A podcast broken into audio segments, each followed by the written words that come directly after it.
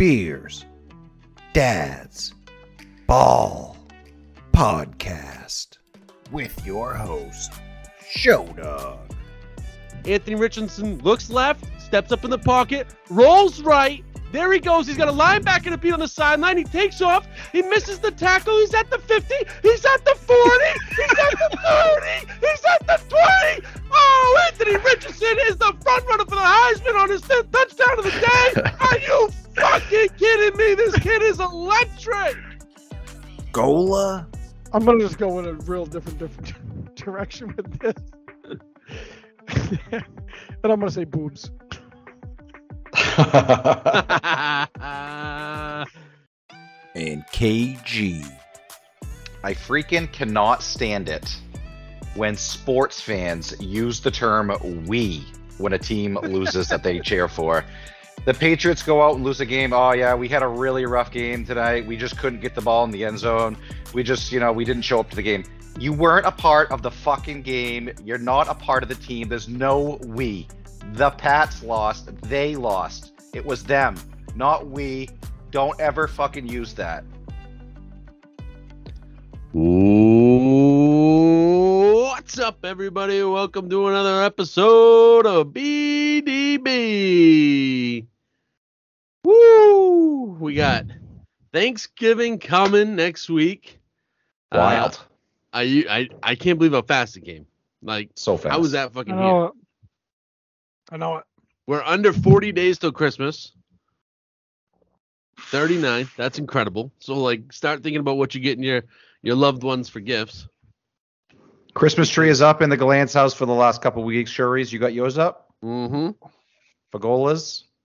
Not a chance. But you guys have real tree or fake tree? We go real tree. So you got to wait a little bit. Even if we didn't, it wouldn't. I'm one of those people. I'm like, you're a fucking Scrooge. No Christmas shit's going up till after Thanksgiving. You're a fucking Scrooge. Let's get through each fucking holiday. God for Jesus Christ, we go from fucking Halloween and people are putting shit up for Christmas. Well, you don't decorate for Thanksgiving, dude. You do. You can put fall shit up. Fucking, you definitely can. No, it's fucking after Thanksgiving. We'll get the Christmas shit, moving. But no, there's nothing up in the house yet. Yep, I got to for Kev's kids. I got to act as Santa for a phone call, and it was the highlight of my week last week. So I think that's my calling. Been waiting for that. It kind of sucks because Buckley loved it, dude. Absolutely loved it. But Buckley's our good kid, you know what I mean? So we don't need you for Buckley. We need you for Penelope, and Penelope could give a shit if she talks to Santa, you know what I mean? Afterwards, she was just oh, who cares? And she's just I'll just be naughty again, and that's just the way she operates. So she's a rebel. I appreciate it, dude. It was pretty funny. I was laughing the entire time, but it's just with Penelope, it's a fucking lose-lose situation. So, yeah. Yep. We got some sports to talk about. We obviously didn't have the Pats. They didn't play this week. But number one thing we got to get to, Maine high school football state championships. I said we should put it on the program. They really were like, we're going to go to it right off. How do you feel about that, Kev? I was going to say we can go to it right off. This is the most I'm going to fucking add to this conversation because I literally know nothing. Okay, well, hold on. Let's start this intro again. You know something? There's a few state champions on this show, and let me tell you, if anything's starting in the history of Mountain Valley, it started with Zachary Fagola leading the boys out onto the field, 4 state championships in 8 years. This is the guy. He knows what's up. So don't let him fool you. He might not know kids by their name, but he knows how to win a fucking game. Yeah. Yeah, I guess so. A long time ago. Actually, I can't remember who was. Oh, I was having a conversation with one of my uncles there recently. And he was talking about how my senior year they had on like public access the other day, they had the York and Gorham playoff games on, and somebody was like, well, what year was that? And I'm like, 2004, like 18 fucking years ago. We're old. I was like, holy shit, dude. It's like half my life ago. It was a long time, man. But really? Yeah, it, I actually think it was like, what is today? The 16th. So I think it was like it was like the 11th, I think. I don't know why the 11th and the 12th is in my mind was the day that that first one we won. So.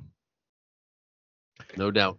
And so before we even get into the games, I just want to say, like, how back then, how it was set up was so much better. There was 4 classes, A, B, C, D, and they all played on the same day, and they all played at Fitzpatrick throughout the day. Yeah. And now it's just garbage. It's like split up. Some teams one year are Class A, some years they're Class B, and then next thing you know, they're Class C, and then they bump back up because they have a good team. And now there's 8-man football, but the next year Chevrolet says, oh, they were too good for 8-man football. Now they're playing 11-man football, and they're getting killed by fucking everybody. Oh, do they want to go back to 8-man football? What are we doing? And then why is there state games in Bangor? Nobody lives in fucking Eastern Maine, and no one wants to go there. It's like 20 degrees colder. Yeah. They don't want to be playing in fucking Bangor. Put them all in Portland and let's have some fun. This is bullshit. I have listened. I mean, like, watched a little bit, but like just like in the newspaper and stuff, looking at them. But what's always driven me nuts or drove me nuts about Maine and like especially the way things are now is how you have like schools like let's just say Leavitt, for instance. They're Class A in every fucking sport known to man. They're huge. It's like a big fucking school, but they play football Class C. It's stupid. Like, why is that? That's a good question. How can your enrollment be big enough to be Class A and like I think everything else that you play in except for one sport? I'll tell you what, this would have been a great episode to have Pelch on, dude. Pelch could answer these questions for us. I just like up. I never understood that aspect of it. Do you guys know? Now, I get it. Man, go ahead. No, I'll just say I understand how, like, if it was a situation where you're normally Class D and you have a football program and there's no Class D, so you play Class C going up. But I just don't know how you can have an enrollment that high and like play Class A basketball, but you play Class C football. I don't get it. It's bizarre. Do you guys know, do the 8-man football, do they still get like the same gold ball that you would get for like when you guys won? They didn't. They weren't at first, and I do think they do. I do believe they do now. Must be weird, like, because like Mountain Valley, they didn't win this year, but they were pretty good in 8-man football. Yeah. It would have been weird if they did win, and then it's like in the trophy case next to like the gold balls that you guys won. It like seems kind of odd. Yeah, you know what's funny too is like in a situation like that though, it's probably one of those things where like nobody would really know the difference unless you like, because you'll say like probably said like Maine State Class B state champions like when we won them, but like this one would probably say hey, man, but if you didn't get close enough to them, you'd be like, oh, they won 5 state championship in football. Right. Yeah. It is weird this whole amen stuff. The dynamic in football in Maine is very strange now. Yeah, I just googled it really quick, which is kind of shocking to me. But enrollment for Leavitt is 574. What? So then I know. So I Googled what the other schools like in that class are, which is shocking to me because I thought Cape would be way lower. It's 541, so only 30 kids less. Wells plays in there, 443. That's a huge disadvantage. So, okay, has their enrollment gone down then? Because didn't they, when we were in high school, they were playing Class A in like every other sport but football? Yeah. They were playing, because when Garish was coaching the girls team, they were Class A, right? I think they ended up moving to B because they switched up like the thing, but when we were there, they were A. Yeah, except for football, they played B. Yeah. It's okay. So I guess like their enrollment's not as high as I thought it was. So I guess my whole little rant there makes no sense now, but yeah, it was better when like why are we like, I like rivals. I like playing the same teams every year. I like hatred. And they are just like oh, what can we win more games in? If we just keep going down, we might be able to win more games. And it's like, this is pathetic. Our fucking Class A has 8 teams total in the state. Yeah, that's ridiculous. Yikes. And like Lawrence is petitioning to go up, and they have like 600 students. And I know Leavitt petitioned to go up too, but they can't go up. Like, they wouldn't let them. Like, it's just. Oh, Leavitt did petition to go up. I think so, yeah. And they would kill Class B. Like, they would murder Portland. I don't even know if Greeley has almost 700 kids. I don't even know if they have a football team. They combine with Falmouth, is it? Yeah. Which is crazy, isn't it? Like 700 kids is just weird, I guess. Because like when we were in school, Greeley and Falmouth had their own programs, and they had like a good numbers. Like, yeah. Shout out Greeley, they're the one that started the win streak my senior year. Hey, 11 in a row. That's what's up. So when we do our weekly previews, I always like list out all of the like the games for that day and like the spreads and whatnot. And Sherry wrote to us and was like, "Hey, how about we do Thornton Academy versus Oxford Hills?" And I'm like, "Well, fuck, I don't know anything about." Anything high school related. There's no point spreads, obviously, in high school, right? So I created it for that. But you guys want to just like go down the list of like the other games going on? Yep. Yeah, I'm also here. I'm good. So before we get going, I was just like looking at this website, and it shows like basically all of the playoff brackets for every football that's going on, all the classes. And I got a kick out of this one. So this is 8-man football, small north, right? Small school in the north. So in the quarterfinals, the 3 seed is Mattawancook, Lee High School, and Penobscot High School. That's all one combined. Versus the number six seed, which is Holton High School, Hodgson High School, Greater Holton Christian High School, and Southern Aroostook High School. So this one game had a total of 7 different high schools involved in it. So that's Maine high school football in a nutshell for you right there. But they want to play state games out in Bangor. It's fucking dumb. Okay, so 8-man has already been championship crowned last weekend. Old Orchard won and Yarmouth won for the small and big. So let's do Class B. This is at Fitzpatrick. Skowhegan's 9-2. They're playing Portland 8-3. Don't know anything about any team. I can tell you that Leavitt played Portland and beat them 42-8. And so it's like what I'm saying. Leavitt would, I mean, we'll Leavitt's get to that later, but Leavitt should play up from where they're at because they would murder the best team in B. Class C's Madomic Valley 9-2 versus Leavitt 10-0. I imagine Leavitt's just going to 60 nothing in the first half. It says the game's at Cameron Stadium in Bangor. What's that? That's Bangor High School. At Orono, I thought. Oh, is it Orono? Well, it says at Bangor. It was maybe it's Bangor then. They used to They played at Orono a few years ago. I know that, but well, is Orono's field still named after what's his name there? Alphon? No, is it? I think so. I think it is. Yeah. And then the Class D game, Lisbon and St. Dom's are combined. They're 7-3 against Foxcroft Academy, who's 9-1. They had a 1-point game earlier in the year, which would be fun. These two teams. Yep. So nice. A rematch would be fun with that one.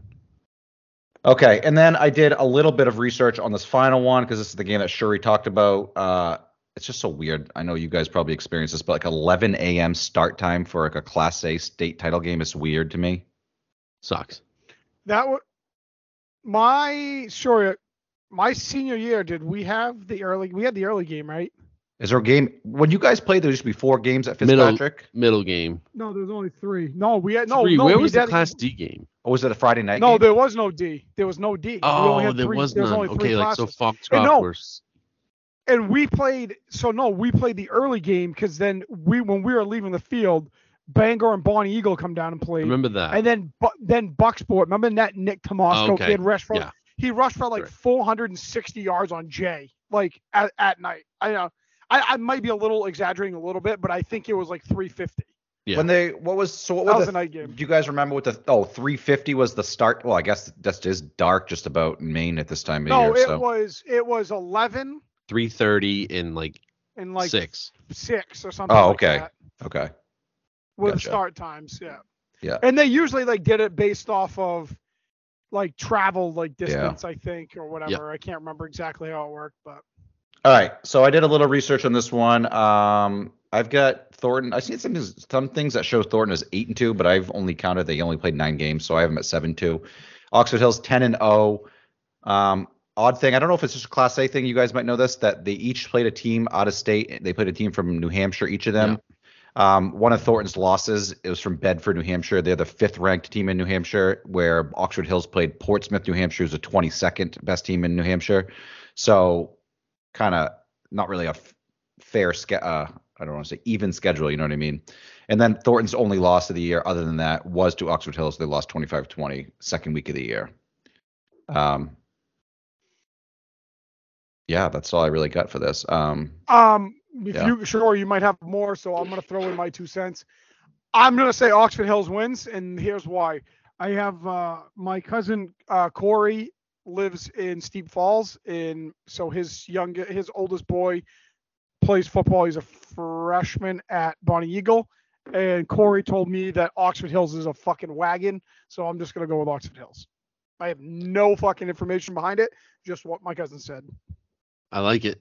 Shout out your cousin. I'm going to go the other way. I'm going to go TA because TA just has their number in these games. They beat them last year in the state game. This year, I know they were they lost a lot of kids from last year. They're young this year. They've gotten better throughout the years from what I've read. Oxford Hills undefeated. I hope Oxford Hills wins. I think they deserve it. I don't think they ever had one in their program. I know they have a really good quarterback, a really good wide receiver. But I just think TA has that pedigree, man, where they just keep winning state championship after state championship. So I wrote down, Oxford Hills is averaging just under 40 points a game, 39.6 on the year. I would imagine you guys scored more points than that when you were playing, right? How much are they averaging? 39.6. You don't have to do the math. I would think the best team in the the best team for their class would be averaging way more than 39 points a game at Maine High School football. Maine High football. I gotta imagine if I went through Leavitt scores, I gotta think Leavitt's probably putting they're around 50. Yeah. I mean, my senior year, I didn't play a fourth quarter until Cape Elizabeth game. So that's how bad they were. Yeah. A lot of them I got possession in the second half. I think my senior year, I think most every game was similar to that, except we had a little more. I think you guys were fucking loaded, Troy, but I think overall that class my senior year might have been a little bit deeper with Wells, York, and Gorham. But so those 3 games in the regular season, I played the whole game, but then most every other game, I was out, like you said, I was out by halftime, maybe a possession or two, but. Except Leavitt, my senior year. That was the only game I ever played in that Elwood fucking ran it up. And that was because Hathaway was running his suck in the paper the week before that. And I think he kind of wanted to send a message, but he made a comment about how they were playing them and Brewer played 10-7 or something like that. And he's like, oh, these are the 2 best defenses in Class B, and this is definitely the best defense we'll play all year. And we were playing them the next week, senior night, and Elwood, we ended up beating them 57-6. So it's awesome. Is there a rule in place now? It's probably after you guys graduated where you can't run the score up? You can run it up, but the time keeps running. If you go out of bounds, even if you incomplete a pass, it will. Once the ball's set, time starts. What does that happen? Once you get up by 30 points? Or something? I think it's 30 in the second half. Yeah. Mm-hmm. Yeah, I don't think there was anything like that. But I do think when we were in school, I feel like I'm way off on this. I don't know if it happened in one of our games, but I do feel like there were instances where the coaches would talk and the coach would be like, we can go running clock in the second half if you want. Yes. And they would just talk to the scorer, talk to the refs, and they would do it. So it's it wasn't anything that was mandated, but them conversations happened. Yeah. And nowadays with so here's the thing, with social media, I'm trying to think of the app there that everyone uses there for their huddle and all this stuff. People are really into what I can show for my player. So they want to get their players' stats as high as they can and get them out there. And they want to, like, put it on social media and all this stuff on what their player can do. And, like, they'll just keep running up scores. Where back then it was like, okay, Leavitt's the best team. They're going to have the player of the year from that conference. And then that kid will go on to work in a job in the mill. Like, that's what it was. Nowadays it's like, oh, this kid scored 23 touchdowns and he had 1,100 yards rushing and 1,200 yards throwing. And it's like, great. That doesn't get him anything after this. One interesting thing about, like, the way the structure of, like, these bigger classes are, where they don't have a north, south, east, west type deal, is that, like, these teams play each other in the regular season, where I have to imagine when you guys played, you didn't really, you might have had one crossover game, but yeah. you didn't really play the Eastern Maine teams. I don't even know if it was Eastern or Northern Maine teams during the season. West. So it's kind of strange in this case where, like, yeah, Trojan are lost to the Oxford Hills this year, but, like, they have at least some kind of a blueprint they could use, right? Yeah. They know what worked. They know what didn't work. I know it was early in the year, but it's kind of odd now that these teams, like, basically play each other during the season. Well, there's only 8 of them, right? Yeah. What else are you going to do? I mean, no, I know you have to, but. So we always did. I'm trying to think. At one point when I was in school, I believe Leavitt, my freshman year, may have been in Western Maine, maybe the first 2 years. And then, like, after that, they moved to Eastern Maine, I feel like, which is weird because they're not that far. So we pretty much played Leavitt, and I think one year we played Winslow in the regular season. But, yeah, you always had one crossover game to the East. It was usually for us, it was usually Winslow or Leavitt. But. Yeah. Yeah, yeah. Well, I'm glad we got it in. Yeah. Talk a little Maine high school football for you. All right, before we go into the previews for the rest of the week, you want to talk about NFL that happened last week. Obviously, no Pats. They were on a bye with a few other teams. Yeah, game of the year. Get into that one. Buffalo, Minnesota. Oh, yes. That was the game of the year. Just unbelievable.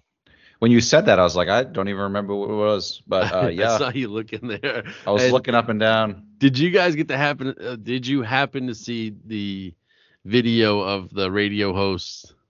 No.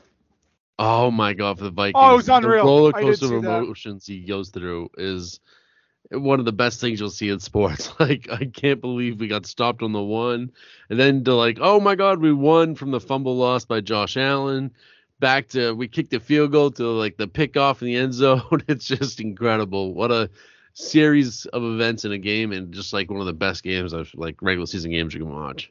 Mm-hmm. Yep. Pretty impressive. 1 o'clock back-to-back losses. Yeah, exactly. Yeah. So back-to-back losses for the Bills, and then this week they got a snowball game against the Browns, which we're not going to talk about, but that is going to be a snowy one.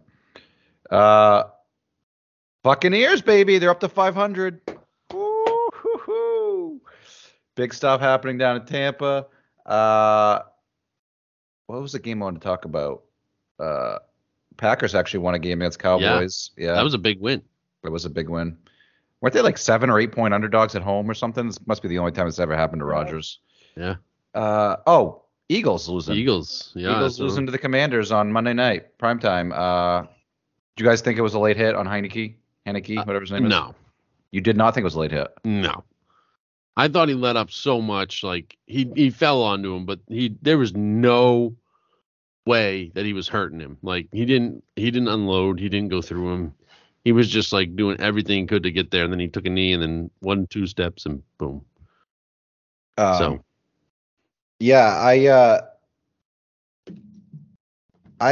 obviously, it's funny, like, if you were to say this, like, 20 years ago and they threw a flag for that, it would be fucking chaos, right? Like, there's no chance that would ever be a late hit. But just with, like, how much they protect QBs nowadays, and, like, mm-hmm. I'm not surprised in the slightest that they called that. By rule, it's probably right. It's like they probably made the right call. I'm just thinking, like, at some point we got to, like, I get it. You don't want quarterbacks to get in the head, but, like, if a finger grazes their face mask or their head or, you know, hand, that's not ever going to injure them. Mm-hmm. Like, there has to be intent, and we've already taken out the intent of quarterbacks getting injured. Right. Like quarterbacks are getting injured now because we're like rolling up on them because like they're, it seems like ankles seem to be more the issue than anything. And I know like referees like cannot do this. They just can't. But how great would that game have been if they didn't call that? And then the Commanders have to punt it. Eagles have a drive, a pending drive where they could get their, you know, keep their undefeated season on track. Yeah. On Monday night primetime. Exactly. So it kind of sucked that we lost that, but at the end of the day, I don't think it's a bad call because I think it's probably the right call. It sucked considering the circumstances. Yep. But yeah, Eagles go down, man. So I gotta go through, Kev, the worst bad beat I've ever seen in fantasy. I know I showed you this. Oh yes, you gotta go. I've been playing now for 20 years. So when we started, and this happened to my buddy Krekel. He used to run the league when I was in high school. We did it on pen and paper. That's when we started. So that's how long I've been doing this. But he needed 10 points from DeVonta Smith. I'll try to make it quick. He needed 10 points. DeVonta Smith got a touchdown. He had 53 yards, a couple catches. So he had 13 points. Had the win in the bag. Final play of the game, quick pass to Quez Watkins, pitches it back to DeVonta Smith. DeVonta Smith throws it back. It's a fumble, so -2. Yeah. So he's down to 11 points. It goes back 16 yards, so I didn't even know this. It minuses 1.6 points from there. He loses by 0.4 in his matchup because on that one play, DeVonta Smith, Slim Reaper, lost 3.5 points. Just the brutal. Just an awful. Yeah. When it happened, I remember writing to you guys, and I was like, I wonder if the defense I wonder if the defensive touchdown for the Commanders is going to win anyone's fantasy matchup. And then you wrote and you said, oh, my God, it like DeVonta Smith. Unbelievable. Lost it for in our league. Yeah. It's so brutal, dude. Like that's. Krekel and I were texting, and he's like, after DeVonta got touchdown, he's like, all right, I took care of me. Like. And he's a huge Eagles fan. So he's like, I took care of me. My matchup's over. Now the Eagles got to go win. Mm-hmm. And then by the end of it, it was like, he's like, I can't even sleep tonight. Like, this is just a nightmare. That's about as bad a beat as you could possibly get. I also saw, too, on top of that, like, no one that we know, I just saw online that I think DeVonta Smith's over-under for total yards on the day was like 52 yards. And he had it because he had like 55, 56. And then that play dropped him down to 37 total yards on the day. And so anyone that would bet for the over on DeVonta Smith hitting the over on receiving yards had it in the bag. Yep. And then because of the fumble that we threw it backwards, they lost like 16 yards and then the under cashed on that. So just bad beat all around, like a play that literally doesn't matter because the game was won by the Commanders at that point. A play that literally doesn't matter. And the absolute worst scenario happened for like multiple things here, so it's crazy. That's what makes sports great, though. Like, how in the fuck did that just happen? It's funny. Like growing up, I didn't really pay. I don't gamble either, but I didn't. I pay attention to it more now. I pay attention to spreads. I pay attention to like over-unders and whatnot like that. And I didn't pay attention to stuff like that. But it's so funny now, just like watching games and like you can see. Guys, like when something hits, like a prop hits, you can see just random guys in the crowd just like freaking out, cheering. And you're like, why are they cheering? Like, oh, they just hit a bet. They bet on something. They hit something. Yeah. You know it's what happened. The Barstool, Barstool had a some kind of Barstool Invitational for basketball, and like the entire stadium was just. End of the game was like a blowout. Awesome. But like the over under was like coming down to it, and I think they missed the line by like 3. I think it was under by 3, but the entire like stadium was just cheering for the over. So it's cool to see that shit. Makes games fun when it's a blowout or a game you don't care about. One of the most fun things I've ever been to is Saratoga, New York, for the horse racing. Mm. And you know, like obviously, like the horses go around. It's just the atmosphere is amazing anyway. And you can put $10 on a horse, right? And you can win, you know, $50, $100, whatever, and bet the rest of the day with those $10 that you started with. And you'll see the horses go around and then they finish and then they come up on the big board on like where they finished. And you'll see people like celebrating. Mm-hmm. And come to find out, someone will be like me, spending $10 drinking all day. and I'm celebrating, and dude, people next to you will spend $15,000, $20,000. Insane. And they're like fist bumping. And I'm like, there's two different types of people in the world. Yeah. There's professional bettors like you guys, yeah, and then there's guys like me who aren't the most bet savvy people or going into it all the time, but it's fun to do. It's just an awesome atmosphere if you ever get a chance. Dude, back to NFL.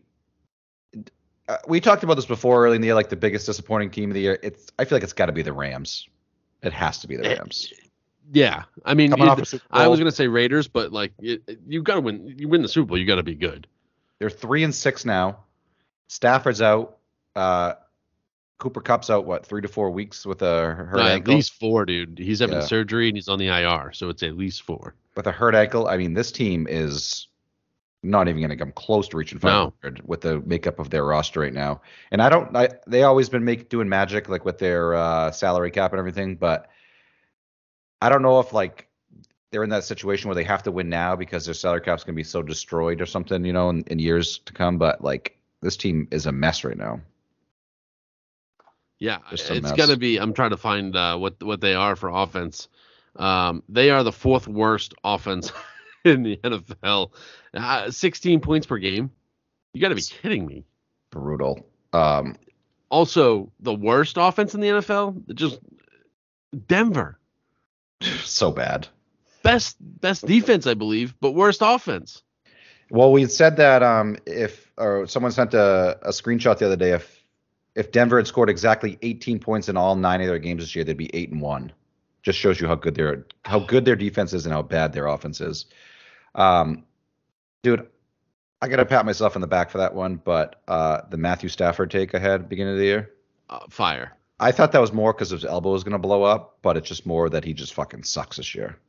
Yeah. 8 touchdowns, 8 interceptions on the year. Not a good season for him. Man. Also, McVay, like, making fun of other GMs during the offseason. And then you, like, went out and gave Allen Robinson big-time money. Well, he sucks. Bobby Wagner, by the way, he's slow as fuck. Yeah. You're not looking so hot right now anyway. So, I mean, I guess he had his one year of, like, giving people shit, but he's not. Right. I mean, anyone can hit one year. Like, look at the coach in Jacksonville.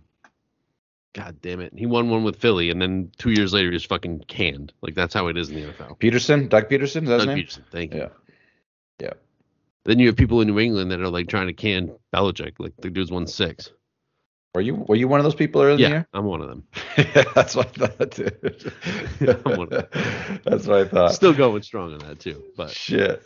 All right. The coach Bill, good. GM Bill, not my fan. Yeah. All right, we're back to a 3-man crew. Woo! We didn't let people know what was going on, but if you guys were wondering if a goal was you can tell them if you'd like. If not, we can move on. Your boy's stomach's was bubbling pretty fucking hot. That's why I had to go take care of that. Holy shit, boys! No pun intended. Yeah. All right. Well, right before I came down, I'm sitting here and I was like, I'm gonna try to like see if I can get through the rest of the episode, and then I'm like, nope. Today's one of those days I let the dog out before I came down. That was the first time I opened the door to outside today. Just one of them days, dude. It was a gross day up here though, so yeah it was rainy as hell today. Dump though. We talked of course you go to the dump every day, dude. That's not like I fucking love going to that thing. All right, we talked about NFL while you were gone, Fagola, but we're done with it. So we're going to move on to college football, the week that was in college football. Top 5 in the college football playoffs all stay the same. Basically, every team up there, except for TCU, was a rout. TCU did beat Texas. I think one of you guys called that. I think Sherry maybe. TCU was 7-point underdogs in that one, and they won that game by 7 on the road. Big W for the Horned Frogs. Again this week. Yeah. Oh, are they again? I thought they were favored by 2.5. No, they're favored by 2.5. Oh, but okay. My bad. I thought they were underdogs again. I would say a big one that I didn't really see coming was the Washington-Oregon game. Yeah. I feel like Oregon was just been rolling since that Georgia loss. But Washington it's weird because they were playing so well at the beginning of the start of the year. Then they lost 2 or 3 straight.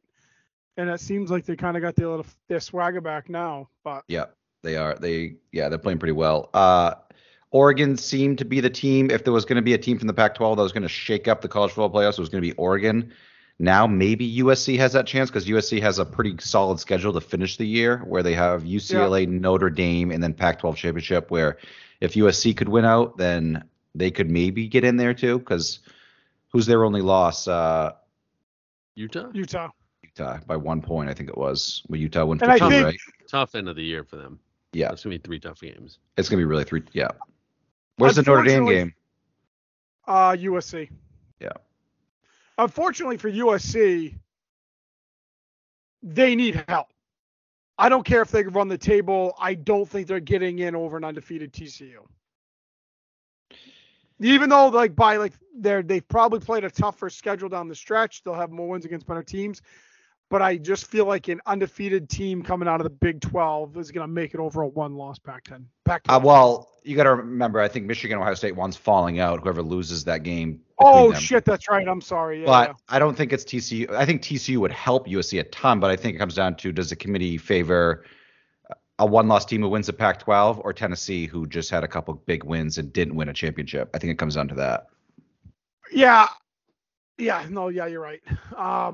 I don't think it's going to come down to it at all, because I think, as we've seen so far this year and almost every year in the years past, the Pac-12 cannibalizes themselves. And USC, listen, Lincoln Riley's turned that program around quickly. Williams. Caleb Manuel's that golfer guy from Maine. Caleb Williams is certainly is doing. But USC's flirted with disaster more than once this year with teams. They played one-possession games against some bad football teams. So I just see them, part of me sees them losing one of their next three games, and it's going to be a moot point as far as the Pac-12 goes. Yeah. Yeah, I thought this would be the year Pac-12 was going to get someone in. I thought they had a lot of good teams, but like you said, they do have a lot of good teams in the Pac-12. They're not like the level that Georgia and Ohio State and like Michigan are, but they're all really good teams. Yeah. And there's really not one that's better than the other, I feel like. I feel like if they all played each other, you know, like a round robin, I think they're all going to have a win, basically. Yeah. So it's kind of tough for the Pac-12 to get a team in when you have a makeup like that. But what I wanted to say is, one team who could really throw a wrench into all this is LSU. And because LSU and Georgia are already locked into the SEC championship game, if LSU keeps this thing rolling and they can beat Georgia, the committee's going to still put Georgia in even with a loss. Yeah. And so that's going to really throw a wrench into the college football playoffs if LSU can win. And I think from a argument standpoint, if you're a Tennessee fan, in your mind, LSU doesn't deserve to be in that game because you beat the fucking wheels off of them. Yeah. Like that game wasn't, Tennessee bent them over, no spit, no lube, fucking took them to fucking Pound Town. So it's like, I'm just saying, but they'll put it in the SEC champion in, unless I don't know. It'll be an interesting question to see what happens, because they could throw a wrench into it, though. Yes. We did this last year too. We talked about oh my God, what if this happens? What if this happens? At the end of the day, last year, everything perfectly happened for the committee, and then they got their four teams in, and there was really no controversy of if there was a fifth team that could have snuck in. Cincinnati got in last year, but it's there was not even a team really close to fifth that was pushing for, I feel like, last year. So, but this year, I think they have a mess. I think they have a mess on their hands this year. I think no matter what, there's going to be something that's going to happen this year that's going to be this team probably deserved to get in. They have a mess on their hand if USC runs a table. Yeah. TCU goes undefeated. You say LSU Georgia. That's fucking chaos. And a funny thing, we're not even adding this team in, but Clemson. If Clemson wins the ACC, ACC's decent this year. It's not like obviously SEC, but. But if Clemson wins out and they win the ACC, it's they're probably deserving too. They're a one-loss team with a Power 5 win, so. Right, and we were talking in a group chat. There was five of us about this stuff, we all sent Kev our predictions in terms of like the college football playoff. I actually think that I sent it to you. I think that Clemson's going to get in because I don't think TCU is going to go undefeated. And I don't think USC is going to run the table. I think Georgia is going to beat the wheels off LSU. So I think what's going to happen is by process of elimination, I think Clemson's going to win out. Mm-hmm. And they're just going to be sitting there, and they're going to be like, they're going to move Clemson to 3 because they're not going to want Tennessee and Georgia to play again in the first round. So Clemson stays at 4. Tennessee goes at 3.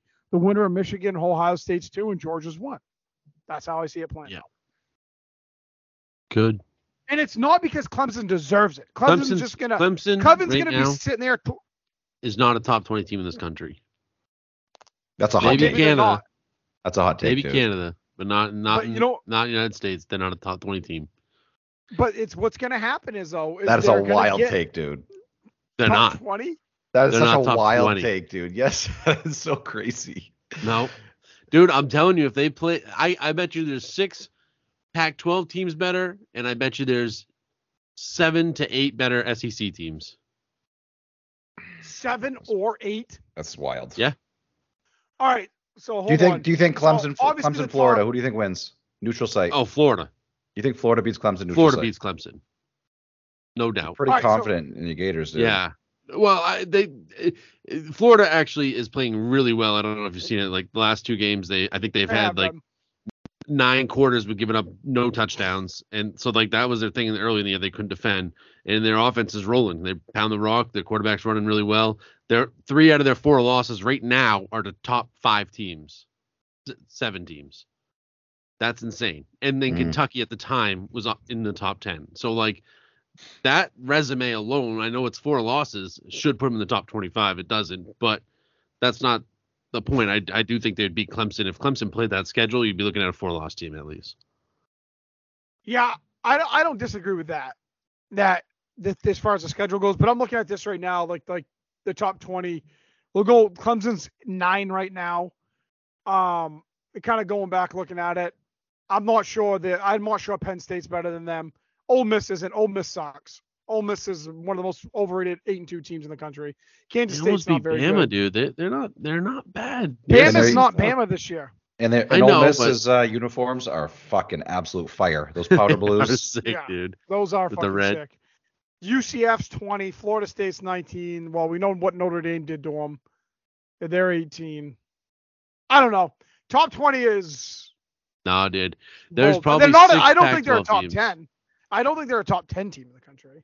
But I think they're gonna hover around there, just because of the name recognition, and people think that they should be good. Right. One note I want to bring up: college football playoffs. They're 24th, but in the AP, your NC State team is finally out of the top 25. Fagola, the BC Eagles, Boston College Eagles, fucking put the stake right in their chest in that one, dude. That's a bad loss. That's a really bad loss. Yep. You were a couple weeks off on that, dude, but you called that one pretty good. You were, I'll give you credit where credit is due. Well, he hasn't really missed on anything college football this year. He has not missed on anything. Yeah, he really hasn't. It's absurd. All right, want to do the previews for the week? Yeah. All right, we only got one college football game. There's a couple in there, but this one's the one that really has like merit, I feel like. So we're doing I don't have the number. I think it's 7. USC 7th, I think. Yeah. It's number 7 USC's heading to number 16 UCLA. This is going to be a high-scoring game. Over/under in this game is 75.5. Love to see it. USC is favored by only 2 points on the road, but both these offenses, dude, they're at total yards per game over 500 each. So that's Pac-12 football for you. Yeah, I kind of alluded to this earlier. I think that USC has been flirting with kind of disaster all year long. They only beat Oregon State by 3 points earlier in the year. Washington State they ended up winning by two scores, but that was closer as the game went on. Lost to Utah, 1 possession game against Arizona, 1 possession game against California. Everybody beats Colorado by 100. And I just think that like UCLA's got an offense the type of offense that can keep Caleb Williams off the field and keep that USC offense on the sidelines. with Zach Charbonnet and DTR. So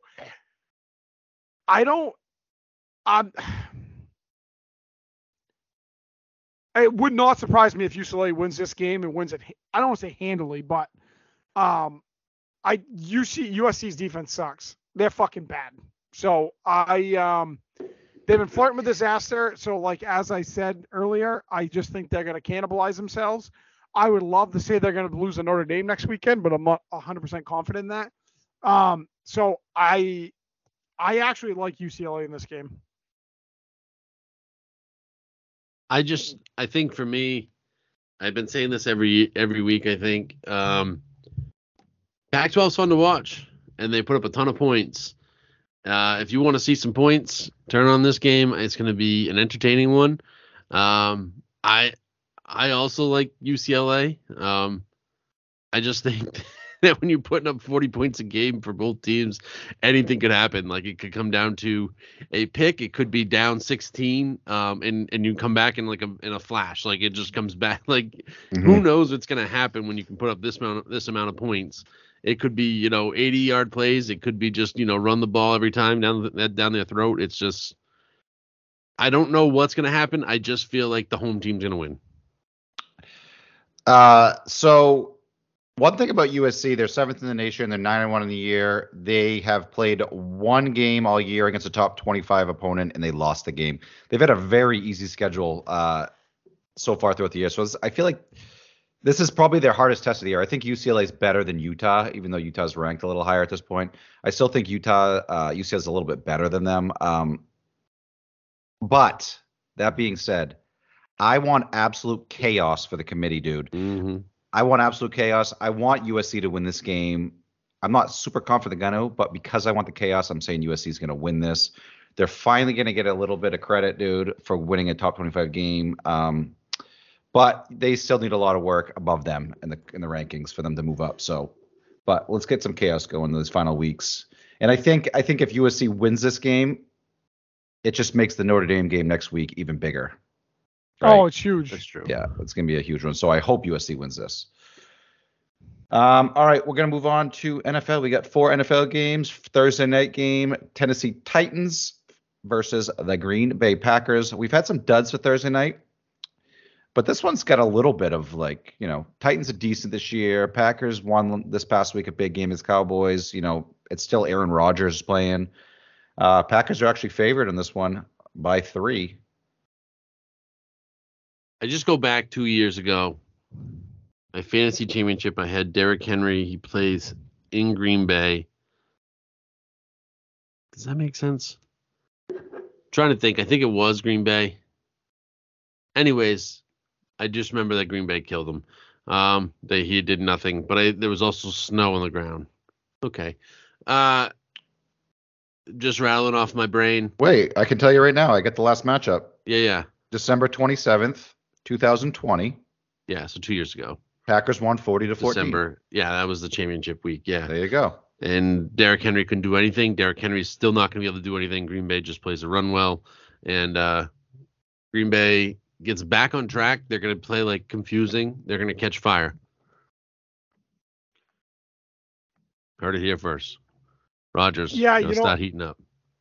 It's weird. We've been talking about this like all year long when in regards to the Packers and how they should play a certain style of football, and they just seemed like they just didn't want to go away from the fucking run, right? And what did they do last week? I think they gave the ball to Aaron Jones, was it like 29 times or something like that, for 135 yards, 24 carries, 138 yards, and a touchdown. And they won the game. So I just think that they're going to hope they should commit to the run again. And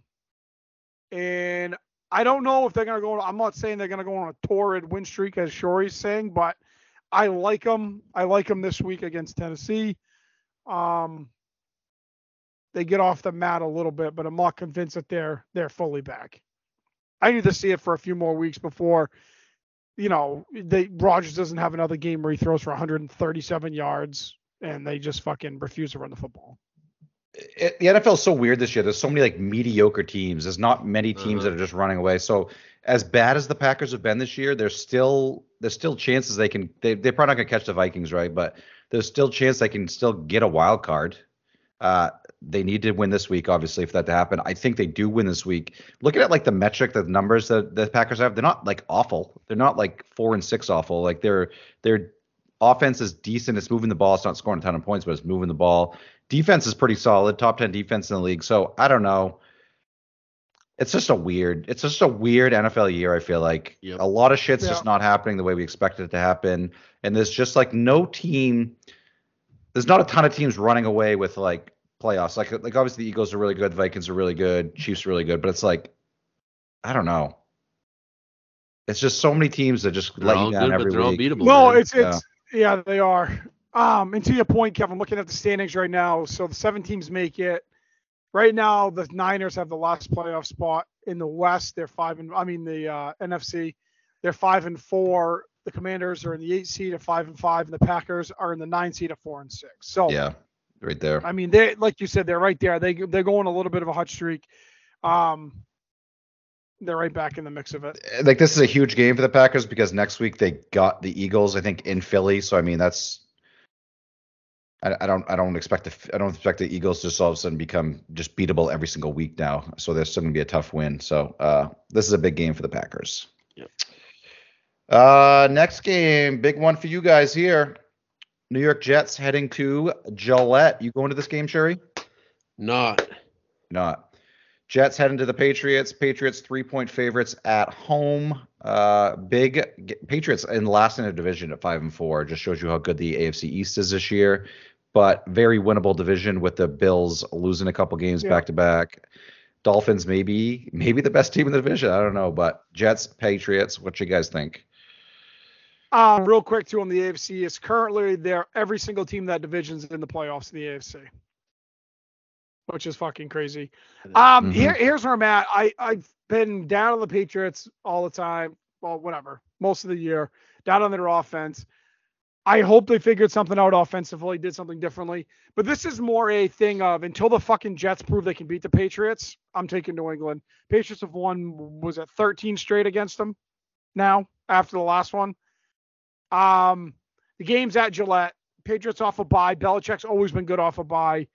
I'm taking the Pats. That division's gonna tighten up, I think, a little bit after this week. With the Patriots winning that game. It's easy. Zach Wilson sucks. He just seems to throw it to the fucking Patriots better than he throws it to the Jets. I don't get Zach Wilson, man. He has all kinds of talent, but he just continues to fucking throw the ball away to the Pats. They don't even have to like play good. Like they can play bad offense, not turn the ball over, and still win by 20. It's weird to say this with a game with Mac Jones in it, but Zach Wilson's the worst quarterback in the game. Yeah.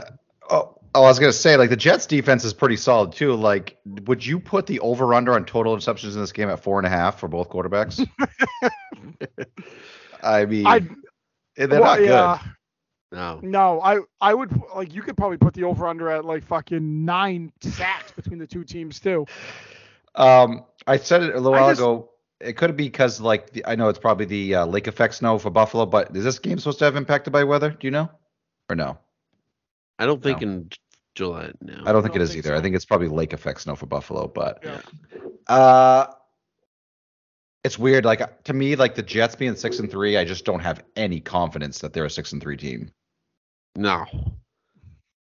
Especially with the running back being out too. What's his name? Brees. Yeah, Brees Hall. I don't know. I'll take the Pats too. Pats being at home is huge. All right. Let's go to the NFC. Dallas Cowboys coming off a loss, heading to Minnesota to play the Vikings. Vikings 8-1 on the year. Cowboys actually favored in this one by 1 point, which kind of surprised me. Wow. Especially being in Minnesota. In Minnesota? Get the fuck out of here. Yeah. I think this is an obvious letdown spot for the Vikings. Emotional victory against, what some people say potentially could be the best team in football in Buffalo. Kind of a back and forth, random ass game. So I think this could be an obvious letdown spot for the Vikings. I think the Vikings proved a little bit more of, because I think there were some people who doubted them. I think that win against Buffalo definitely silenced a few of them. I think if they beat Dallas this weekend, I think people will just start taking them seriously. I think the Cowboys bounce off the mat. I think the Cowboys go into Minnesota and get a W. I just think it's a letdown spot for the Vikings. It's not to say that I think the Vikings are legit, but I just think it's an obvious letdown spot in my opinion. So it's not a primetime game, so it's pretty. Is it easy. A 1 p.m.? Kirk, is it 1 p.m. Kirk Cousins? It's a 4:25. So Kirk Thuggins will be out there fucking slinging the rock. They'll be grittying all over fucking Trayvon Diggs, all over Chandler fucking whatever his idiot name is. Cowboys going down bad this week. So that's going to be the national game of the week for CBS, I'm assuming. But so yeah. Kirk, it's not a primetime game, night game, but it is kind of a primetime game in front of everybody in the country. But it's not past I feel more confident in the Cowboys than I did before. If this was a 1 p.m. game, dude, Cousins just kind of fucking flounders in those situations. Non-prime time. It's Thuggins. Crazy thing about the Cowboys, they're 6-3 in the year. They have the fourth best record in the NFC, but they are third in their division. It's insane how like the Eastern Division and AFC and NFC, it's insane how good the East is like this year. So yeah, I think 7 of the 8 teams are currently in the playoffs. The only one that's not is the Commanders, and they're one spot out. Yeah. Yeah. That's wild. That being said, I said this I think last week about college football, maybe about how your perception on a team changes after like a win or a loss. And I feel like these two teams couldn't have had like worse wins, worse loss, or a better win coming off the last week, right? Yeah. Vikings massive win in that overtime against Bills, just huge. And then the Cowboys laying a dud, losing to the Packers in overtime, which a team that's just kind of been reeling all year. It just seemed like last week they're going in opposite directions. Maybe the Vikings are on a really big high and they're not gonna. They kind of overlook in this game. I'm not sure, but I still like the Vikings, especially since they're home in this one. So I'm going to take the Vikings to win this game. I would love to see the Cowboys lose. I love to see all the memes that come out about the Cowboys, how they never win. I love to see the memes about Cowboys, how they haven't won a Super Bowl since the 90s, all that shit. So I think last week when I played that little trick on you, Fagola, about UNC, it's kind of like I remember that happened with the Cowboys where – A guy said like he goes on to like a Dallas Cowboys chat room and says like, yeah, the Cowboys have won 3 games since like 1995 in the playoffs, and he says he does it just so people correct him and says no, they only won 1 game in the playoffs. That's fucking hilarious. Side note, right. I'll tell you what. I mean, talking about college basketball real quick, the way Carolina's been playing, there's no fucking chance they go back to the finals. Yeah, they're struggling against some bad opponents. Yeah. All right, last. They didn't lose the fucking like New Hampshire, like fucking Florida did the other day or something. I don't even know, dude. Who was it they lost to? I don't know. I don't know. Stony Brook? They beat Stony Brook. I can't remember who they lost to. Anyways. Yeah. Like University of Central. It was Florida. Somebody. It was bad. I can't remember who the fuck it was. It was. I'll figure it out. But yeah, we can move on. Last game that we're gonna go over: Chiefs. Chargers games playing in LA. Chiefs favored by 6.5 points on the road. These two teams played in week 2. Well, it was a pretty good game if I remember right. I think something happened towards the end of the game. I can't remember. You guys probably remember better than I do, but Chiefs won that game 27-24. Yeah. Probably a Staley bad coaching decision is my guess. I don't remember either, but that's my guess. If we went back and looked, I'm probably 99% sure that's what happened. I think now that I remember, I think Herbert threw a pick on the goal line, didn't he? I think he threw a pick right at the goal line. It went pick 6.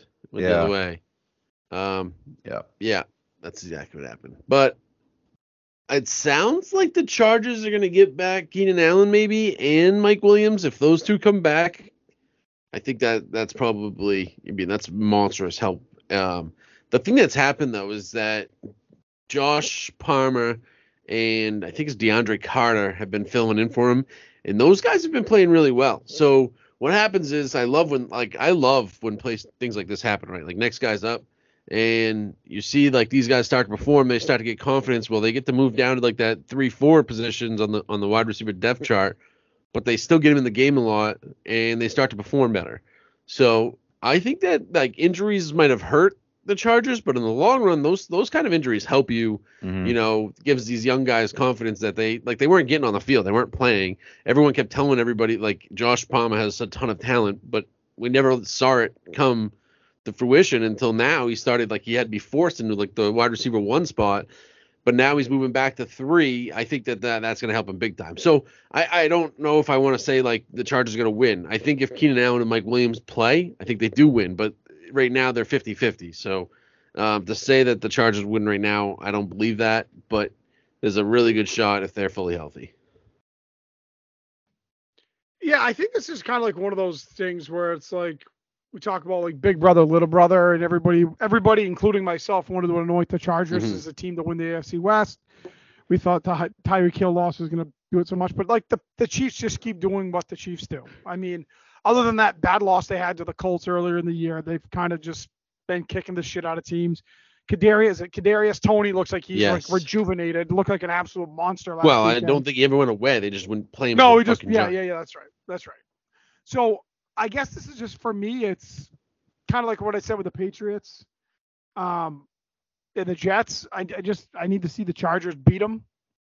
And until I stop believing in them more, that there's going to be a threat in that division. So I'm going the Chiefs.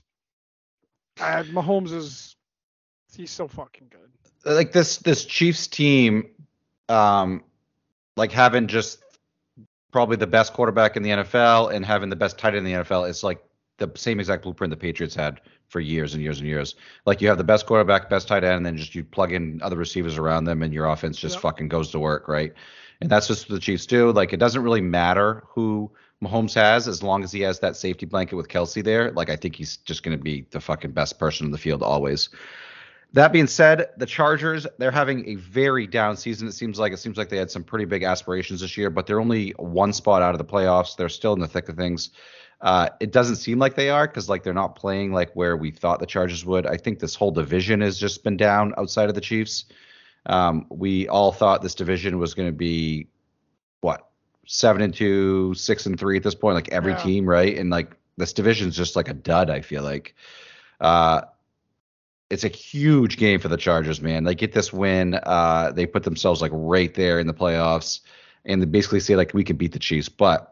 I can't ever picture myself when Mahomes is healthy and Kelsey's healthy that I'm ever going to pick against the Chiefs no matter the situation. I just can't fathom it. So I'd pick the Chiefs to win this game. Nice. Yeah. Good little roundup there. Glad we got all three levels, high school, college football tonight. Mm-hmm. High school, college, NFL. I'll tell you what, it's so hard to find information about Maine high school football. Can you imagine like it sucked. Like Texas football? Texas football's probably had better websites and like you know ESPN. It's fucking pathetic because things changed. We were just talking about this 18 years ago when we were playing. But when you'd open the paper on Saturday morning, everything on the front page, the first 3 pages of the newspaper was the results from the night before. You look at they had every single box score in there. There's times now where if the game's at 7:00 and you look at the box score the next day, all it has is in there is the first quarter. It's like 10-7. Yeah. Like they don't put the whole thing. It's just it's pathetic. I also don't know if like we had like MBR. I don't even know if that's still a thing. But like everyone go on there, but now it's like. I feel like even towards like the end of my time playing, it was like people just like writing about their best friend playing. Well, didn't I think Tom Millett died, didn't he? I don't know if the website's still going. Yeah, so I don't know if they're still doing it or not. I did know he had people that like actually worked for him, but yeah. All right, well now that I asked that, I like wrote down some stuff if we needed like stuff to go over. So I got a question for you guys. If you had a best friend in high school, like he is your very best friend, and he is unbelievable at a sport, Who would you want to be your best friend? And what sport? Like, more of like what sport, I think. But like, say if it was Steph Curry and he was your best friend and like continued to be your best friend, like all through college into the NBA. Steph Curry for basketball, Sid the Kid for hockey, Patrick Mahomes for football, or Mike Trout for baseball. Like, which one would you want to be your best friend? Because you could like have the perks of that. Did their personalities go along with it?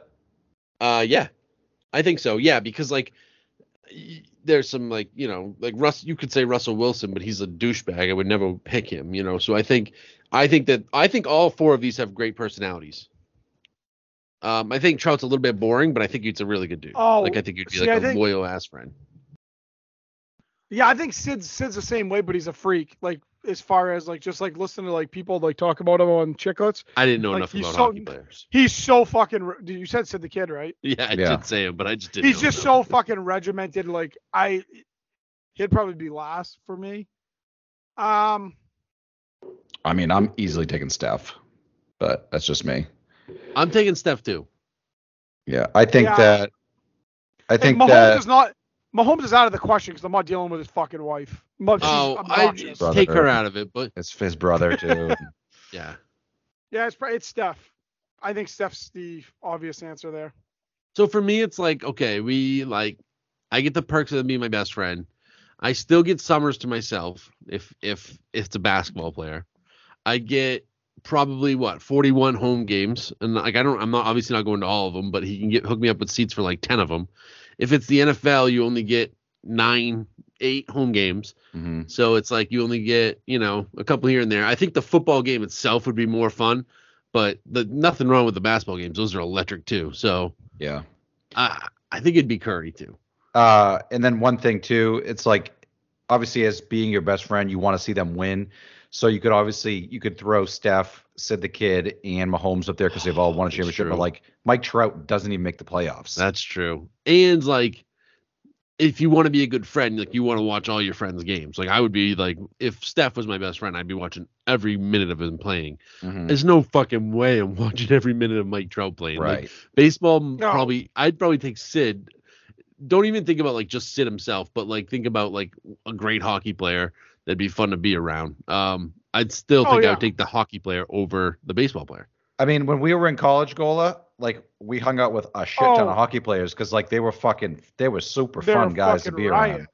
And like the baseball guys, didn't even talk to baseball guys. I hate hockey and I would pick Sid the Kid over Trout, I think.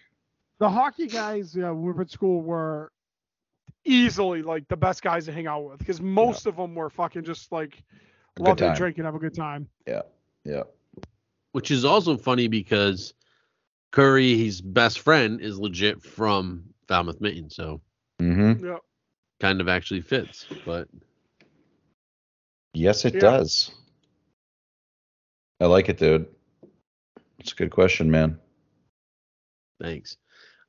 One other thing, actually two other things, both basketball. Number one, Cooper Flag, Ace Flag, their team's ranked number 1 in the country. They're sophomores. They're on we found out today, I think it was today, that they have multiple teams at one high school, but so like their best team obviously is ranked number 1 in the country and both Flag boys play on it, which is really cool.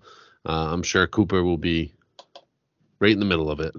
Yep. Mount Verde. And the last part is the Celtics are the best team in the NBA right now, and Jason Tatum's MVP. He had a fucking clunker tonight. Don't matter. He shot like 4 for... He must have thought it was a playoff game. Dude, I watched the whole thing. Like 20. I had it on my other screen, but it's like he still fucking dominated that game. Like, just easy passes. It was an awful offensive game. Like he had a wide open dunk that just like went through his hands. He had another dunk that went off the back of the rim. Like, but he just is playing so well. Like he's playing well on defense right now. He's fucking moving the ball, passing well. He's balling. Do you think that he's the MVP because they're the best team in the league? He's the best player in the league right now. But you think he's the MVP or the best player? Right now, he's the best player in the NBA, and he's the MVP. He's the best player in the world right now. Yeah, I think Luka is. but that's just me. Luka dominates the ball a little bit more, and I think that JT's a little bit better on defense. So, yeah. But, yeah. I mean, it's those guys are neck and neck, and obviously Giannis is just, we get bored with how great he is. Right. Did you guys both pick the Celtics to win this year? No, I said the Warriors were going to win. I think I did. Maybe I didn't. I don't remember. I said Celtics and Warriors play again, and then I said... I think I picked the Bucks to win this year. Yeah. You know what's wild is that the Lakers, they're 3-10. They are the third worst team in the NBA, and the Pelicans own the rights to the Lakers' first pick this year. So there's possibility that the Pelicans could get Wembanyama. Is I was going to say his name? My God, yeah. He's unreal. Wembanyama. It'd be cool to pair him up with, like, the team they have, like, with Zion healthy and, like, Ingram and McCollum. It'd be pretty awesome. Ooh, that would be unbelievable. Zion, awesome, by the way, he needs to work on his – I've always said he needs to work on his defense, but – It'll be interesting because, like, the fucking Lakers fans, like, diehards will be so fucking rattled, I would imagine, if the Pelicans get that guy with the pick that the Lakers traded. It'll be a fucking such a kick in the nuts. That would be. I saw stuff where the Lakers they're talking about, like, trying to trade Davis back to the Pelicans for the pick back so they could maybe get Wembanyama and just trade Davis back to the Pelicans. I don't even know if I'm saying his name right. It's something close to that, but yeah. Oh, the guy's if you haven't seen him, holy fuck. What is he? 7'4", 7'5". His wingspan is like 7. Yeah. Beyond, it's enormous. Can shoot threes. He can dribble the ball. It's insane. Natural. He's a freak. Yeah. All right, let's get to the least exciting thing of the week. Fagola probably won again last week. Let me see. Oh, what do you know he did? Fagola won last week, 6 points. Sherry had 5, and I had a rough one. Only 1 point last week. Hit the over-under in the Ohio State-Indiana game. Sherry took the lead on me, dude. Fagola is at 56 points. He could take off what can you get? You can get how many points in week 8? He could take off 2 weeks straight. Sherry could go perfect for 2 weeks straight, and Fagola would still be winning. He's up 56. Sherry is 39. I have 38. So we have, 3 weeks left? I guess we could keep this rolling through the I thought we were doing the vote, Kev. Doing what? I thought we were voting on you get points now for picking the underdog. Oh, my fuck. We could do a majority vote. Let's do a majority vote, and if we want to do that, we'll institute that rule immediately, and I can tweak this spreadsheet. Let's do it. Okay, so just so people know as well, we got the points and whatever, but overall records, I'm 44-22. By the way, we're not going to get you there. Yeah. Shorty 31-32, KG 30-35. Have you been betting every weekend? Yeah. I can't keep up with it. Have you been betting on your the things that you pick in this? Yeah. You must be up. I'm definitely up, but the issue is like I bet like $20 to $25 per game that I do, and then I'll bet another fucking I don't know. That's what happened to me. Yeah. And then I'll lose on all those. Yes. So I'll win on like really 3, Kev. Then I'll take all that money and be like, oh, this one's easy. Yeah. Fucking so like Adam Thielen for 60 yards, easy. 57. Fucking turd. You fucking turd. That's the thing. Like, we always talk about like how Vegas is so good at like the spreads for a game, but they're so good at like so much other shit too. It's incredible. Yeah, it's nuts. Can you imagine that being your game? I mean, that your job. You just like be awesome. Like set lines and shit. Don't you? They must have like a big turnover rate where like if you have like a bad season where you're like doing bad lines, they must like cut you. But I wonder if nowadays they just computers do it. If they have like algorithms and computers. Probably some weird like crazy algorithm. Yeah. I gotta think that's more like technology wise than it is like a person making just saying like let's put a 6 on this game. That's my take. But all right, boys, I can go first this week if you'd like. I got a little theme this week, you guys. Okay. There's some bigs in here, but should I tell you the theme or should you guess the theme at the end? We'll guess it. At the end? Yep. Okay.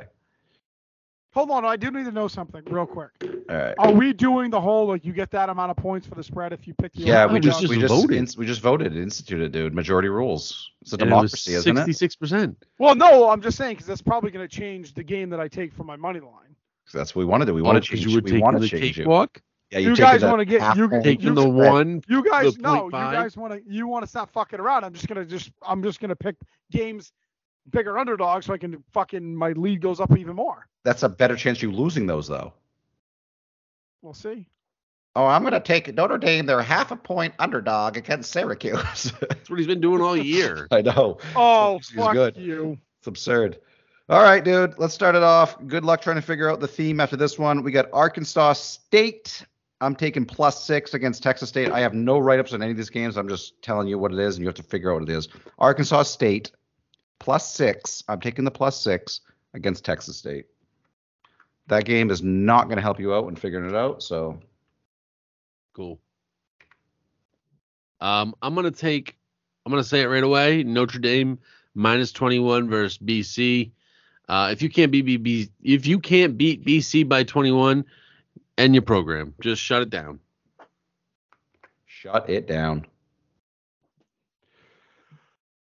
Okay, my first one, I'm going. I don't understand how this seems like it's a small line, but Tennessee -21.5 for South Carolina. South Carolina fucking stinks. Florida fucking destroyed them. Was it last weekend? Yeah. Just fucking beat the wheels off of them. Tennessee's still rolling. Again, I feel like they're out to prove points that they want to be that fourth team to sneak in. Well, not sneak in, but get into CFP. Tennessee -21.5. Boom. It's the best football team in the nation. I'm finally on board with it. I'm taking Georgia -22 against Kentucky. Fuck you, Kentucky. You suck. Georgia is the best team, and 22 seems small for that game too.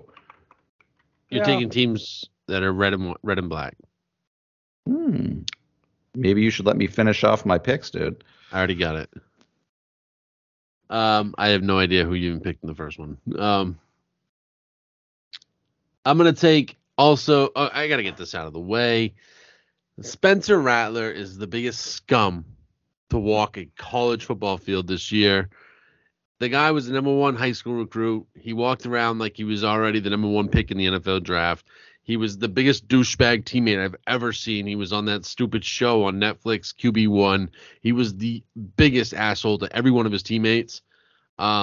And he continued to be a big asshole. He went into Oklahoma like he was going to be a hot shot. Even after he sucked, he was still projected to be the #1 pick in the year that he comes out to the NFL. He has fallen. I haven't even seen him on draft reports anymore. And you know what? After he gets beat by 50 by fucking Tennessee, Spencer Rattler will never play college football again, and he will pump gas for the rest of his life. Fuck yes.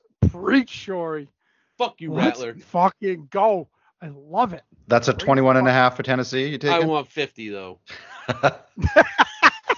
Let's cheat that. If we cheat that up, can he get an extra point for it? Yep. You want to vote on that too? Yep. If he gets, let's do this. We'll give him the 21.5. If Tennessee wins by 50, we'll give Shorey 2 points for the win. Okay. Jesus. Oh fuck. Oh god damn it, my phone. All right. I'm gonna put an asterisk. I'm gonna put an asterisk next to that one just to remember that because I'm gonna forget that. Go ahead. This is one of the craziest fucking lines in the world to me, and I know that they've been playing like shit recently, but there's quarterbacks that he's starting. He's back. He's going to play the whole game. I have no idea. Actually, you know what? I'm going to hold off on that one. That might be my money. That may be my money line underdog now. I'm taking I wouldn't do this in basketball because I fucking hate them, but Duke is having a hell of a season. I think they got 7 wins right now. Mike Easton, I think, is their coach. Elston was a former Notre Dame coach. He's coaching Duke now, turning that program around. Give me the Blue Devils to cover the 7.5 at Pitt. Duke's favored by 7.5. No, they are 7.5 point underdogs. Oh! Sorry, dude.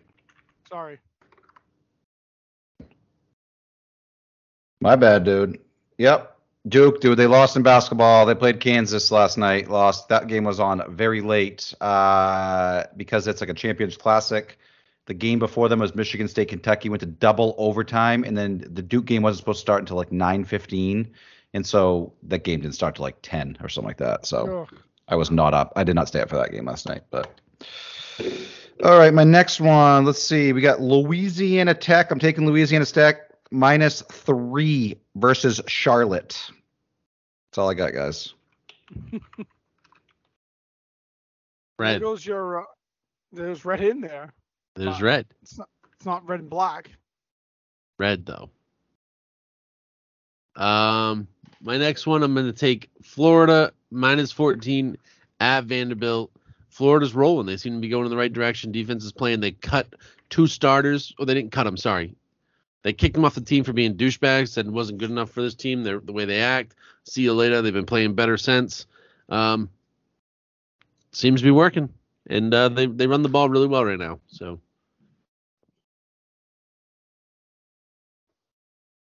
All right, I'm taking next one's Washington State -3.5 versus Arizona. Arizona had a big win last week versus UCLA, but they've been pretty much shitty the whole fucking year. Their team's not good. They caught lightning in a bottle one game. Easily a letdown spot here against Washington State. So give me the Cougars to cover the 3.5. Got it, dude. Got it marked down. Let's go. Same state, dude. Same state. I'm taking Washington -31 against Colorado. I think we've said it before. Colorado could – just the state of Colorado. They just should just abandon all football in the entire state of Colorado. Colorado and Colorado State, both trash. I'm taking Washington -31.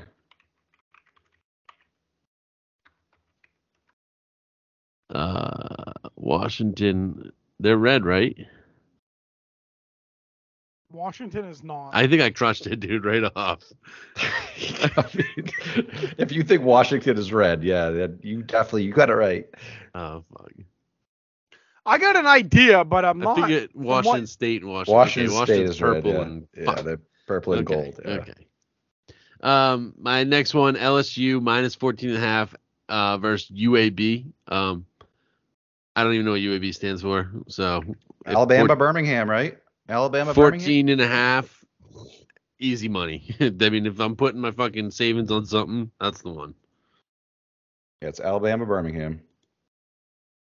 LSU's got momentum.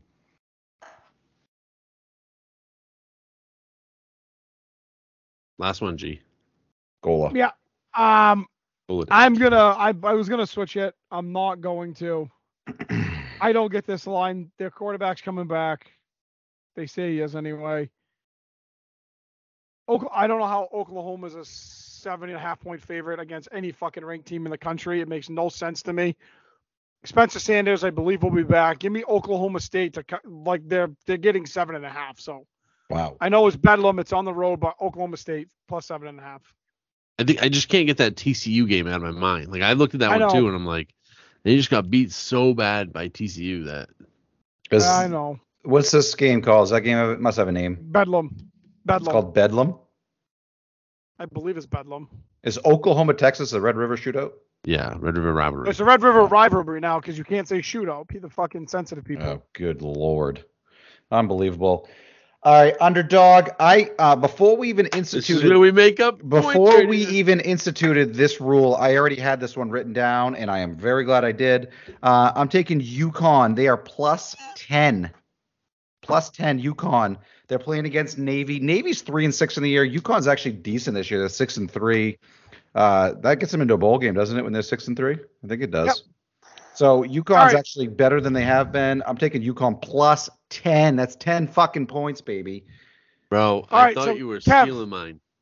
Kev, Kev went with either dogs, wolves, or huskies in all of his picks. So it's a fucking dog theme somewhat. Louisiana Tech, they're the Bulldogs, I believe. Georgia's the Bulldogs, Washington Huskies, Arkansas State Red Wolves, and UConn Husky. I'm still liking Sherry's black and red comment, dude. I like that one. Yeah, yeah, It'd be hilarious if Washington ran out with the fucking red uniforms this weekend. For America. This week we play for America. I thought you were going to steal mine, Kev. This is where the comeback starts. I picked UMass, the Minutemen, minus 31.5. Going into Texas A&M. Fuck you, Texas A&M. You're going down, and you're ending that program. 31.5. Minutemen, baby. The Minutemen are coming to kill you. Sam, the Minuteman, is the mascot, and he's going to get it. Oh, my God. I love it. Can you imagine 31.5 points? What was when Michigan lost to App State way back? What was that? You remember? I don't know. Probably figure it out. You can make your pick. I'll try to figure it out. I'm looking to. I alluded to this earlier. I'm taking them. UCLA money line over USC. I think it's 2.5, 2 points. Not a huge one, but UCLA, I just think, has got the offense to keep Caleb Williams and that offense and USC's offense on the sideline. They can turn the clock out. I like UCLA to win the game, and just by that, ending any dream the Pac-12 had of getting in. So, UCLA. I like it, dude. I like that game. Trying to find that fucking spread real quick, and I can't do it. That one right there, App State over Michigan was plus 33. Ooh. Actually, right here, we have the top 10 biggest college football spreads over the last 25 years. This was written a couple of years ago, but the biggest ever was Howard beating UNLV, and they were 45.5. So, holy fuck! I feel like if a 31-point underdog is going to win, it probably would be against Texas A&M because they are just trash, and Jimbo Fisher would just get fucking fired on the spot. UMass if they lose to UMass, they probably would. Yeah. UMass 1-9 this year, only W against Stony Brook. So easy money though. This is easy money. Yeah, easy money. All right, my over under, I'm taking over 54 points. Of course, I'm taking the over. I got Fresno State in Nevada. To finish it off, Fresno State's mascot is Bulldogs. Bulldogs in Nevada. Yeah, you're right. Nevada is the Wolfpack, those things are all canines. Those are our puppy dogs, aren't they? Well, our theme this week was puppy dogs are way fucking better than cats. If anyone's listening likes cats more than dogs, you're fucking wrong.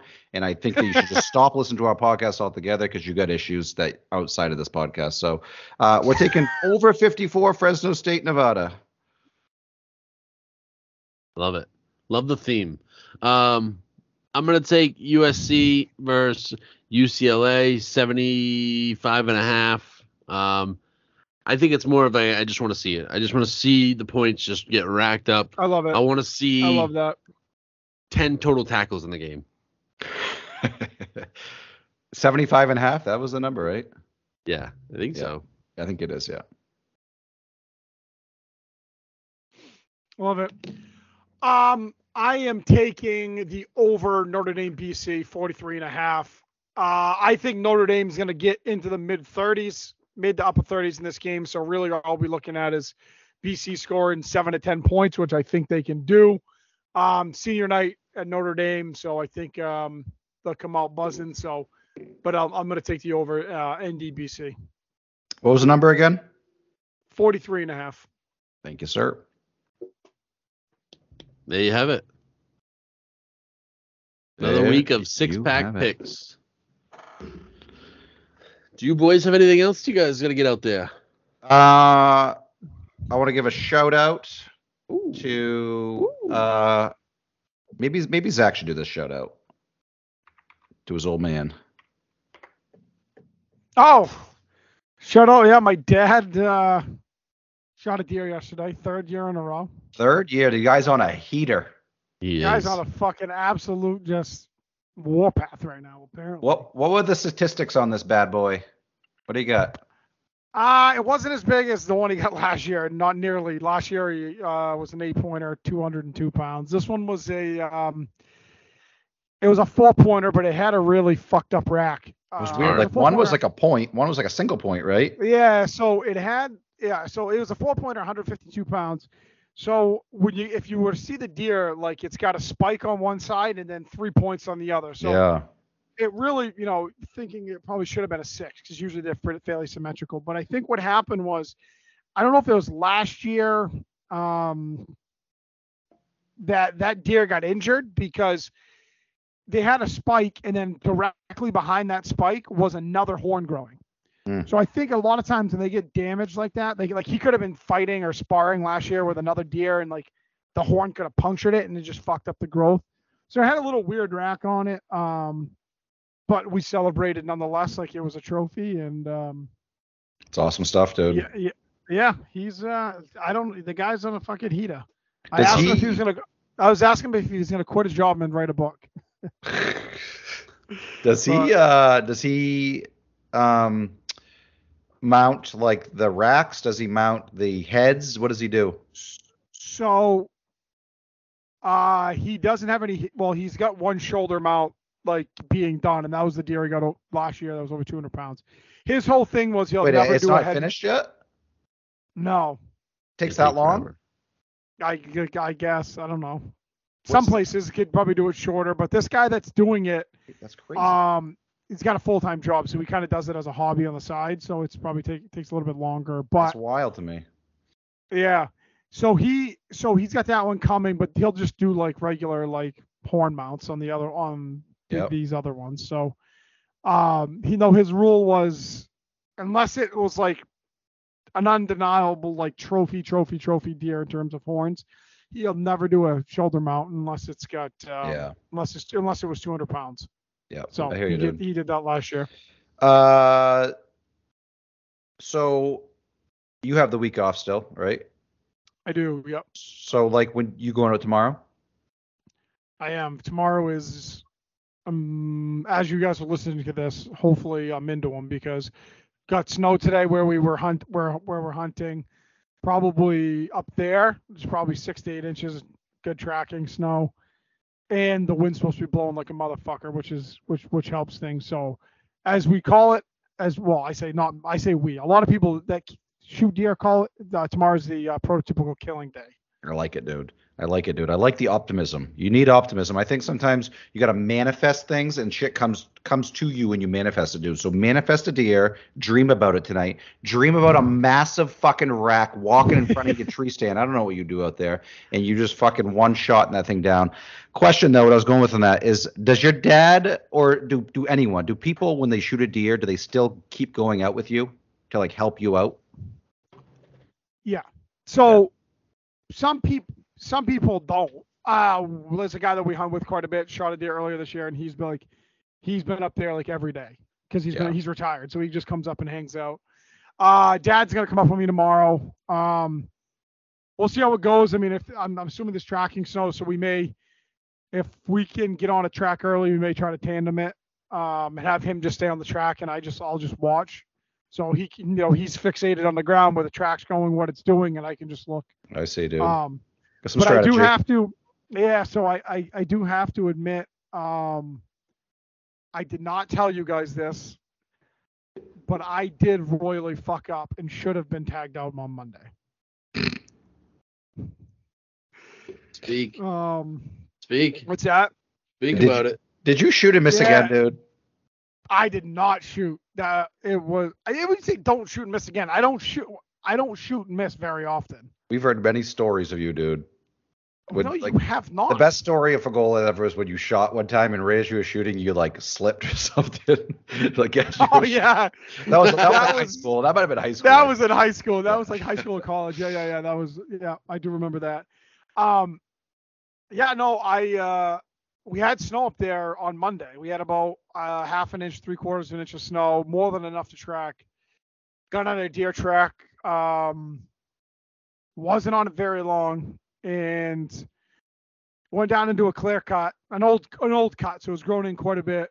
Got in through some shit and it come into a skid road. It's mostly swale grass. But the road kind of went down straight down over the hill and I could see out in front of me, like 300-400 yards in that cut. And it over there, it wasn't grown into that much because a bunch of old, like tiny Christmas trees. So I'm kind of fixated on everything in front of me. And I'm walking down and I see something kind of move out of the corner of my eye. And I'm like, fuck me, that looked like a horn, like an antler move. But it was like fucking 2 feet off the ground. And I'm like, wind's blowing like crazy. I'm like, I don't know. So I kind of scanned over.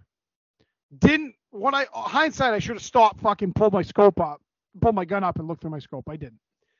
So I kind of looked, I'm like, whatever. And so there's like, it's like, these weird nuances when it comes to like, when you're tracking a deer and like what they're doing. And like, there's this thing saying like when a deer holds a line. So if like you're on a deer track and the thing just stays in a straight line all the fucking time, like he's just moving. He's like, he's going to a place, whatever. But when the track starts to like kind of not figure eight, but kind of move back and forth, he's probably feeding so he's doing other things. And they say like the deer's attitude changes. One of the big things too, is if the deer's holding the line and the fucking track 90 degrees, he's not far. He's probably went down to bed down. So I saw that movement. I kind of scanned over real quick. Didn't pay enough attention to it, obviously. I probably went no more than 10 yards. And I'm like trying to find the track. I look down and the track fucking 90 degreed. And I literally said to myself, I'm like, oh, fuck. Because I knew as soon as that track 90'd, I'm like, in my head, it clicked. That fucking deer's bedded down right there. And that's what I saw. I fucking turned and I saw he busted out of his bed. One fucking hop down over the bank. I pulled up and obviously couldn't shoot. So I fucking ran down the skid rope thinking I can hopefully get into the clearing where I can see him. And of course, he didn't go to the left or go straight. He hung to the right and kind of fucking took off. But so, yeah, I probably, if I was paying more attention or would have probably wasn't in a hurry or not fixated in front of me, probably should have shot that deer 30, 40 yards from me in his bed. Damn, dude. You did not tell us that. No, I didn't, because I was quite rattled on Monday. Yeah. Tuesday was still rattled, but it made up for it when Dad got his yesterday, so that helped. Yeah, that's huge. And then today I didn't go out. But we got tomorrow. That motherfucker's going down. You got tomorrow, dude. That's right. Tomorrow and Friday morning probably. Bingo. Then I think we're heading to Mass this weekend. Got to get it done. Well, you don't. When's hunting season done? Rifle season's next Saturday, and then there's 2 weeks of muzzle loading after that. You got some time, dude. You're going to get it tomorrow, but you have some time. That's right. Nice. Outside of hunting, I don't know if you guys saw this, and probably not because it's buried on a random fucking Wednesday night in November. But both Verlander and Sandy Alcantara were unanimous Cy Young Award winners. I think they said it was the first time that's happened since 1968 that both of them were unanimous. Nice. I think Sherry called that one, right? The only thing that we called correctly in our predictions for baseball? Yeah. Yeah, it was Alcantara, yep. I saw J-Rod won AL rookie, and then NL was guy in the Braves, not Strider, the other one. Yeah, Michael Harris. Harris, yeah. Hey, Mo, yeah. Yeah. Nice. Cool. All right. Follow us on Instagram, Twitter, subscribe to the podcast. We appreciate it, and everyone stay healthy. Peace. Yeah. Thanks, guys.